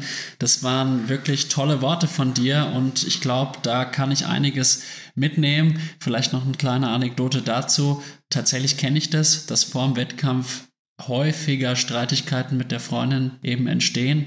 Ich glaube, das liegt daran, weil ich dann eher in mein autistisches Triathlon-Ich ja, zurückfalle oder was auch immer oder einfach zum Triathlon-Autist werde. Meine letzte Frage jetzt an dich, bevor du dann auch mir noch eine Frage stellen darfst. Wo sehen wir dich denn jetzt 2023? Bei welchen Wettkämpfen startest du? Also das, ja, ich sag mal, der größte geplante Wettkampf ist auf jeden Fall Challenge Rot. Da wollte ich tatsächlich schon, äh, ja, ich habe meinen Start jetzt schon zweimal verschoben. Einmal wegen aus ähm, wegen Corona und das andere Mal ähm, wegen dem Radsturz. Und das ähm, ist auf jeden Fall das, das größte Event dieses Jahr für mich. Und dann werde ich davor ja wahrscheinlich noch zwei Mitteldistanzen machen. Was genau weiß ich noch nicht. Und ja, geplant ist noch eine zweite Langdistanz irgendwann im Herbst, aber da muss ich mich auch noch äh, mit befassen, was ich genau mache, weil Ironman ja auch immer ein bisschen ja, spät erst die Termine rausgibt. Deswegen ist das immer mit Saisonplanung nicht ganz so, nicht ganz so einfach, das früh zu machen. Aber ich bin tendenziell sowieso jemand, der äh, solche Entscheidungen relativ lange vor sich her schiebt. Das ist auch ein Punkt, der, ähm, ja, damit ärgere ich meinen Trainer, glaube ich, ab und zu mal ein bisschen. Aber ja, so ist es. Alles klar, ich werde deinen Weg auf jeden Fall weiterhin verfolgen. Vielleicht schaffen wir es ja auch mal auf die eine oder andere Radeinheit zusammen. Ich glaube, im Radfahren, da kann ich dich auf jeden Fall auch noch entsprechend supporten, ohne dass es peinlich wird. Im Laufen sieht es wahrscheinlich anders aus, aber irgendwann macht es bei mir auch nochmal Klick im Laufen. Dann sind wir jetzt wirklich am Ende vom Podcast angelangt und du darfst mir noch eine Frage stellen, auf die ich mich natürlich schon lange gefreut habe. Ja, ich wollte tatsächlich mal von dir wissen, ob du, also du hast ja noch nicht so früh mit Triathlon angefangen. Hast du vorher noch irgendwelche anderen Sportarten gemacht? Weil es gibt ja immer so Sportarten, wo die Eltern einen hinschicken oder wo man sich selber dazu entscheidet ähm, zu machen. Gibt es da bei dir was? Also ich muss sagen, ich habe in meiner Kindheit immer sehr viel Sport gemacht, aber tatsächlich ziemlich lose. Also nie irgendwie richtig was im Verein gemacht. Ich weiß noch, dass ich mal im Kinderturnen war. Ich weiß auch, dass ich viel Fußball gespielt habe. Eigentlich würde ich sagen, zwischen meinem 10. und 15. Lebensjahr habe ich eigentlich nichts anderes gemacht nachmittags. Ich habe auch viel mit meinem Bruder gewrestelt oder Sportarten erfunden. Ich habe eine, eine Tischtennis-Variation erfunden, in der ich, glaube ich, auch so bisher mein höchstes sportliches Niveau erreicht habe, um ehrlich zu sein. Spannend, das äh, ähm, könnten wir irgendwann anders mal vertiefen, diese Tischtennis-Variation. Wir hatten auch Akrobatik so ein bisschen so für uns einfach gemacht, aber eigentlich sehr unorganisiert und einfach halt viel bewegt, aber nie jetzt irgendwie fokussiert und da war auch jetzt zugegebenermaßen von Elternseite jetzt kein Druck da weil einfach die das einfach lockerer gesehen haben. Ich habe da jetzt auch keinen Vorwurf. Dadurch hatte ich halt eine ziemlich abwechslungsreiche Kindheit und glaube, profitiere da auch tatsächlich noch heute, dass ich halt nicht wie der ein oder andere Triathlet halt in anderen Sportarten mm, zu gar nichts tauge, sagt man mal. Mir fallen da schon so ein paar ein, die zum Beispiel mit dem Ball gar nichts anfangen können. Ja, und dann 2008 mit 16, da war eben dann der Jan Frodeno da, habe ich den Sieg gesehen ich war wirklich beeindruckt. Ich weiß noch genau, ich bin da extra früh aufgestanden. Das war in Peking. Ich hatte 39 Grad Fieber, bin krank aus Mallorca zurückgekommen. Wahrscheinlich irgendwo in der Hotelanlage verkühlt. Und dann dachte ich mir, jetzt, da hast du Bock drauf. Und tatsächlich war es komisch. Ich wollte eigentlich dann Triathlon machen, aber dann, ja, waren da halt in Anführungsstrichen nur Erwachsene und alte Leute beim SV Würzburg. Und dann habe ich gesagt, okay, jetzt gehe ich erstmal ins Schwimmen. Das habe ich dann neun Jahre gemacht. Davon würde ich sagen sechs Jahre zu lang, weil ich da gar kein Talent habe. Und dann 2017 endlich zum Triathlon gefunden. Und wenn ich die Triathlon-Karriere beende, dann gehe ich ins Tischtennis. Das ist doch mein Wort. Genau, ja, dann danke ich dir für deine Zeit. Schön, dass du, oder vielmehr schön, dass ich bei dir sein durfte. Und ich hoffe, wir bleiben in Kontakt. Alles Gute für die Saison. Bis ganz bald, Johanna, und bis dann. Danke, vielen Dank.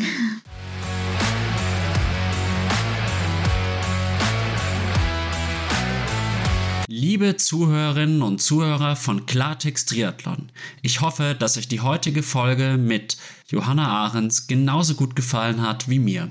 Ich habe Johanna als sehr empathische und angenehme Gesprächspartnerin erlebt, die ihren Weg gefunden zu haben scheint.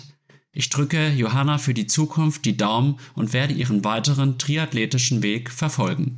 In der nächsten Folge von Klartext Triathlon treffe ich mich mit der Newcomerin des Jahres 2022, Daniela Kleiser. Wenn euch meine Arbeit und mein Podcast gut gefallen, würde ich mich sehr freuen, wenn ihr mir eine positive Bewertung auf Spotify, Apple Podcasts und Co. dalasst. Auch über eine kleine Wertschätzung meiner Arbeit in Form einer PayPal oder Red Circle Spende würde ich mich sehr freuen. Ich wünsche euch weiterhin viel Spaß beim Zuhören. Bis bald, euer Alex von Klartext Triathlon. When you need mealtime inspiration, it's worth shopping Kroger, where you'll find over 30,000 mouthwatering choices that excite your inner foodie. And no matter what tasty choice you make, you'll enjoy our everyday low prices, plus extra ways to save, like digital coupons worth over $600 each week. You can also save up to $1 off per gallon at the pump with fuel points. More savings and more inspiring flavors make shopping Kroger worth it every time. Kroger, fresh for everyone. Fuel restrictions apply. Save big on your Memorial Day barbecue, all in the Kroger app. Get half gallons of delicious Kroger milk for 129 each, then get flavorful Tyson natural boneless chicken breasts for 249 a pound, all with your card and a digital coupon. Shop these deals at your local Kroger today or tap the screen now to download the Kroger app to save big today. Kroger, fresh for everyone. Prices and product availability subject to change. Restrictions apply. See site for details.